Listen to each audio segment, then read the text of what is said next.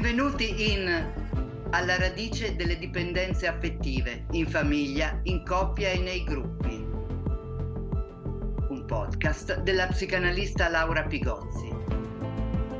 www.laurapigozzi.com www.laurapigozzi.it Oggi voglio parlarvi di un tema, il fanatismo, e di un film che chiunque ha avuto a che fare con i bambini conosce molto bene. Il film è Coraline.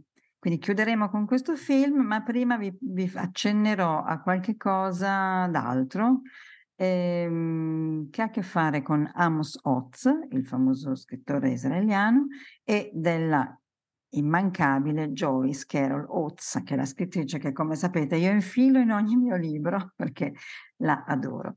Allora, quindi il tema di questo, di questo podcast, di questa puntata è il fanatismo e ha a che fare appunto con anche questo, con la matrigna, ma anche apre ad altro. Allora, comincerei con una frase di Lacan che come al solito lascia un po' interdetti e che è questa. Non si fanno mai cattiverie che per il bene di qualcuno, salvo che si fallisce. Ecco, mi sembra, come dire, molto importante, un discorso che, che, che Lacan pronuncia nel 75 ed è un discorso sulla cattiveria. Eh?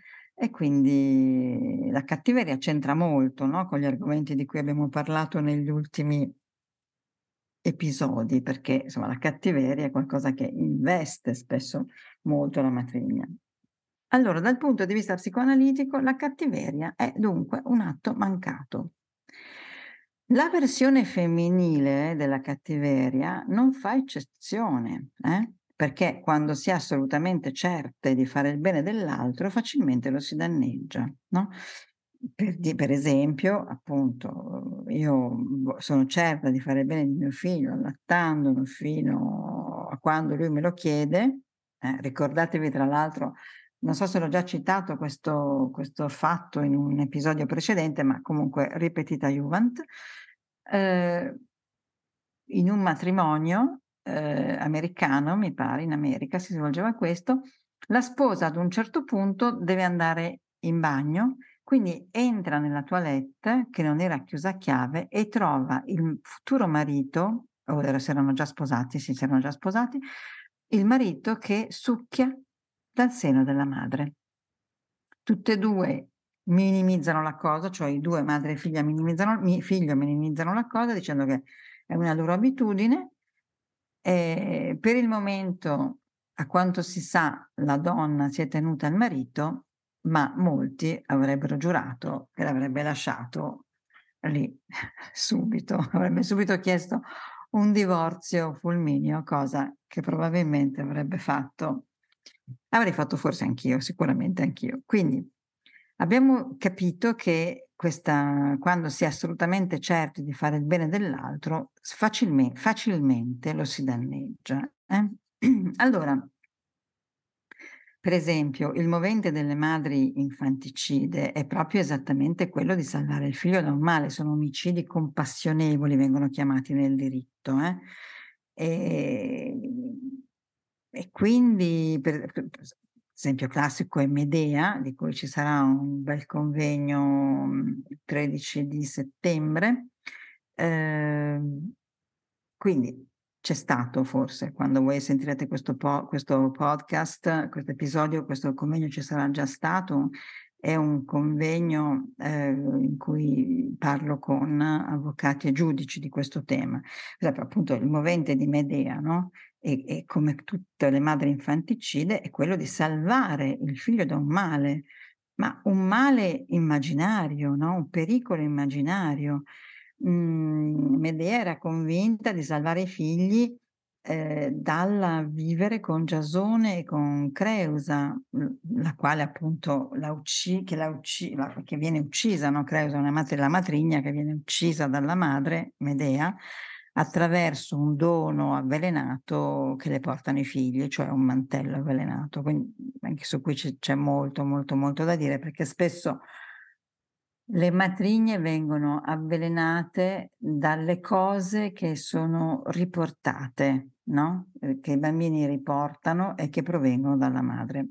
Ma non voglio aprire troppo questo, questo capitolo perché eh, su questo tema matrigna ci sarà un, un libro eh, e quindi insomma molte cose le salto perché poi le ritroverete. Dunque, eh, perché che cosa pensano le matricide, no? Per esempio c'è un marito come Giasone che le ha fatto del male a Medea e quindi non potrà farne anche ai suoi figli. Quindi c'è una specie di destino incollato, come se queste madri pensassero che i figli abbiano lo stesso loro destino, cosa che non è assolutamente vera. Quindi questo è un esempio, per esempio, di eh, cattiveria e di fanatismo, no? perché il fanatismo, la cattiveria è spesso legata al fanatismo. Uh, quando uno dice ma no, non esistono persone ca- cattive, esistono persone che hanno avuto problemi, è molto vero, però c'è sempre anche una quota di fanatismo, di maschera fanati- fanatica oppure di, di difesa, meglio dire di difesa fanatica, che agisce in queste persone. Quindi ehm, la cattiveria appunto è legata al fanatismo. È legata al fanatismo perché si pensa eh, di conoscere meglio dell'altro qual è il suo bene. Eh? E a questo proposito vi cito lo scrittore israeliano Amos Oz, in cui dice che il fanatico, cito testualmente, il fanatico si preoccupa assai di te. Il fanatico è più interessato a te che a se stesso. Eh? Se ci pensiamo, tutti i fanatismi sono per liberare qualcuno da qualcosa. Dunque, questa relazione tra fanatismo e femminilità non è molto frequentata perché? Perché non è politicamente corretta, anzi è altamente scorretta, no? E invece spesso questo tratto è declinato al maschile sotto forma di terrorismo politico, di intransigenza religiosa, ma il credere di essere la sola a sapere infallibilmente qual è il bene del tuo bambino è la forma, per esempio, del, del fanatismo materno che spesso fa molte vittime. Mm? Allora, il fanatismo femminile è temibile eh, perché? Perché è particolarmente occultato, è strisciante, è ammantato di bontà e virtù. Eh? Allato il bambino fino all'età del matrimonio, no? Cosa vuoi che sia? Un legame, il nostro legame di sangue, la nostra cosa, il nostro no? E sarà ancora più sicuro. Se, se, ci dicono che allattare il bambino lo rende sicuro, se lo allatto fino a età mhmm, incredibili, sarà ancora più sicuro. Quindi è ammantato di bontà, è ammantato di virtù, e, ehm, però appunto si rovescia, eh, l'estrema cura, diciamo così, si rovescia spesso in distruzione. Eh? e a volte in omicidio, come nel caso dell'infanticidio, e a volte in troppa seduzione e in assoggettamento. Allora, io vi vorrei consigliare questa raccolta di racconti che ha scritto la grandissima scrittrice canadese, vincitrice di un sacco di premi, è stata anche a Taormina recentemente, che si chiama Joyce Carol Oates, è stata a Taormina a ritirare un premio, Ehm, è una scrittrice che conosco da tantissimi anni e in Italia sta esplodendo adesso perché la stanno finalmente traducendo molto. Mhmm, è una scrittrice naturalmente con la penna, come dire, un po' infuocata, un po' avvelenata, un po', come dire, guarda un po' di sbieco, che guarda un po' non convenzionalmente alle cose, eh, per questo mi piace molto evidentemente. Quindi in questo in questa raccolta di racconti che si chiama La femmina della specie ehm, è un Bonpiani 2007 ma che si trova tranquillamente. Ehm, qui l'eccesso di virtù femminili porta a esiti nefasti. Eh? Per esempio la sollecita cura dell'infermiera eh? che diventa assassina per compiere un atto di misericordia verso i malati, oppure la donna che seduce un uomo che, che, a suo tempo era stato reso muto da una coltellata proveniente dalla madre e quindi era impossibilitato a denunciarla per fargli uccidere il padre di suo figlio, che non la vuole più. oppure come la perversa fedeltà al padre nella figlia che per troppo amore diventa prostituta e taglia gole all'insaputo del genitore ma a suo vantaggio. Dunque la Oates, capite bene già da questi plot eh, sommari, che è una scrittrice ruvida, che non cattura sulle corde consuete, che conosce la sofferenza e la crudeltà della virtù femminile e non fa sconti a nessuno. Eh? Racconta dell'attrazione del femminile per l'arcaico o per l'inferno, che possono essere mondi popolati a volte solo da donne. Eh? Allora, ehm, ecco per esempio, no? Il corpo di una bambina è uno dei luoghi privilegiati su cui una madre può condurre una battaglia contro la matrigna, perché il corpo della figlia è vissuto come una sua proprietà. Quindi la scelta di uno stile di abbigliamento o di un nuovo taglio di capelli della figlia può essere sentito dalla madre come un tradimento. Eh? soprattutto se questo cambiamento della ragazza ricorda un tratto ereditato dalla matrigna. Eh? Faccio il piccolo esempio di una matrigna che ingenuamente aveva osato tagliare mezzo centimetro di frangia della sua figliastrina, perché semplicemente la bimba si lamentava che le dava fastidio agli occhi. Ora, cosa è successo? Questo episodio è stato portato in tribunale. Un altro, un'altra scena di un piccolo film, prima di passare al film Coraline, e c'è un film che si chiama proprio Stepmother, in cui il bambino dice, un film molto edulcorato, è molto buonista, è molto, insomma, finisce bene, naturalmente una delle due si ammala, c'è il cancro, cioè tutto, tutto un repertorio di, di lacrime, no? Di lacrime e amore. Allora, però la cosa che mi interessa di questo film è che a un certo punto il bambino, parlando della matrigna, dice alla madre, mamma, se vuoi che io la odio, ok, la odio. Eh? Allora, questa battuta ci fa capire quanto i bambini si possono rendere complici di una madre gelosa e anche del suo fanatismo. Eh? Quindi quel discorso che facevamo sulla, sull'inedito amore tra uh, una matrigna e i, suoi, i figli del suo compagno, del suo marito, capisce, capite che è molto, come dire, insidiato, no? Anche da queste cose qua. Allora, mm, questo film, chiudiamo con questo film, film conosciutissimo, Coraline e la porta magica, un film del 2009, tratto da un romanzo di Neil Gaiman. E eh, dunque, questa protagonista doveva chiamarsi Carola- Caroline, ma divenne Coraline eh, a seguito di un fortuito e fortunato, come spesso sono, lapsus di scrittura, di battitura del, dell'autore. Quindi un errore di battitura che con questo nome Coraline ha fatto anche la fortuna di questo film.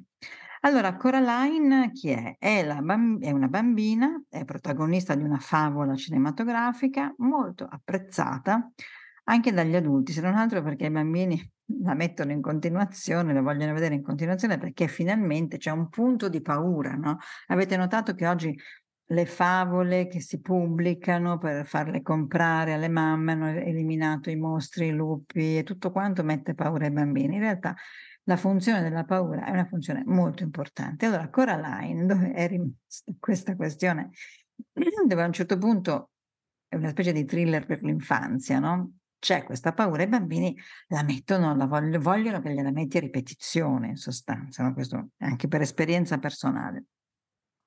Allora, le bambine soprattutto sono attratte e spaventate, come spesso lo spavento fa, no? Attrae, lo sanno bene appunto quelli che scrivono i gialli, i thriller, eccetera, da questa storia, no? Molto spaventate e molto attratte e, eh, e domandano appunto di vederla spesso e di, di rivedere spesso questa Coraline che ha 11 anni, vive con dei genitori che lavorano, molto indaffarati, e che hanno comprato questa casa un po' sinistra, molto grande e piuttosto sporca. Un frigo che è sempre desolatamente vuoto, una madre sempre al computer, che non dà troppo retta alla figlia, una madre che non cucina, un padre che, che cucina troppo, però cucina sempre solo cose eccessivamente sane ed eccessivamente insipide. Il giardino che, il giardino che circonda la casa è desolato, cioè non è curato, pieno di arbusti, di roba secca, e per completare il felice quadro piove sempre. Eh? Allora, cosa succede? Che una notte, annoiata, la Coraline esplora la casa, questa grande casa nuova, e trova una porticina e un tunnel, un tunnel che la conduce in una casa identica, ma impeccabilmente pulita, quindi no? la, la possibilità della noia per il processo di fantasia dei bambini. Eh? Però non voglio anticipare troppo, allora racconto il film. Quindi una notte Caroline esplora la casa, trova una porticina e un tunnel che la conduce in una casa assolutamente identica, però questa sì, pulita, il giardino ben curato, piena di fiori colorati. I genitori sono identici, solo che la madre si interessa moltissimo alla bambina, cucina cose buonissime per lei e il padre suona il pianoforte, compone canzoni per lei, tutto, tutto, tutto dedicato a lei. Tutte le attività dei genitori sono dedicate a lei, quindi la bambina è strafelice, strafelice. Le due madri, che sono uguali nell'aspetto, si distinguono però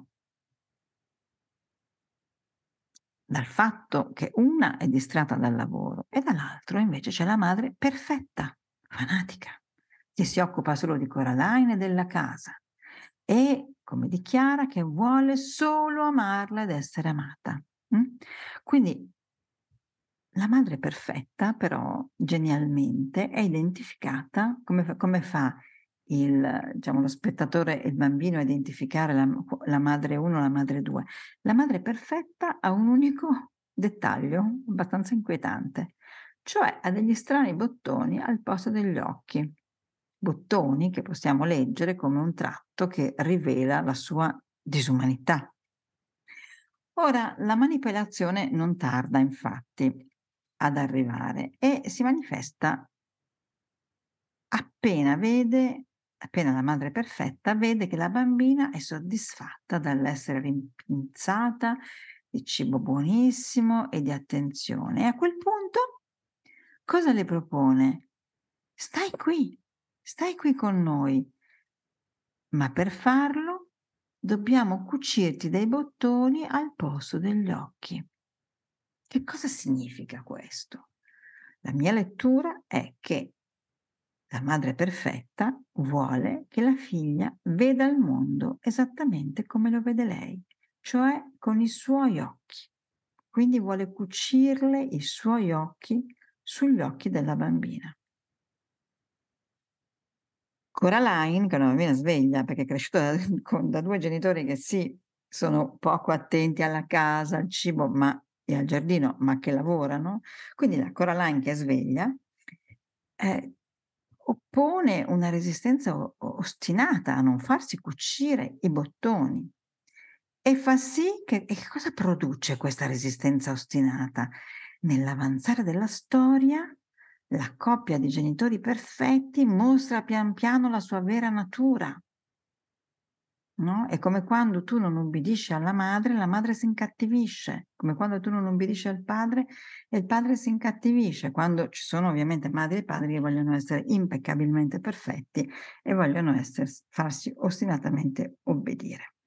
Quindi questa coppia di genitori perfetti pian piano diventa crudele, diventa persecutoria. La madre diventa persecutoria e il padre diventa succube di lei. Eh? Come spiegare meglio ai bambini di questa favola che la madre perfetta è pericolosissima? Il padre coi bottoni dice a Coraline, Coraline non voglio farti del male, ma è la madre che lo vuole. Eh? Anche lui quindi è in ostaggio della madre impeccabile. Quindi Coraline è una favola che sostiene la madre imperfetta, quella poveraccia impegnata in un lavoro, quella che non sta addosso alla figlia. e nel contempo rivela il mostro invadente dietro ogni madre perfetta. Ogni madre perfetta che alla fine del film si trasforma in una strega, una madre, in una mano scheletrica, mortifera, che afferra la bambina e che eh, una bambina che prima era ipnotizzata, era soggiogata ovviamente, che a un certo punto non vuole più sapere di questa madre troppo devota. La mano della madre perfetta con cui la figlia lotta alla fine del film rappresenta proprio la presa di quelle madri che non mollano i figli, che li controllano instancabilmente, che non sanno separarsi da loro. Ma con uno stratagemma, Coraline farà cadere la mano nel pozzo, le farà afferrare il vuoto, mettendo così in scena, se ci pensate, anche qui faccio solo un piccolo accenno, a una sorta proprio di messa in scena del fantasma anoressico, in cui la ragazza si fa essa stessa vuoto, assenza di corpo, per non essere afferrata da un genitore divorante.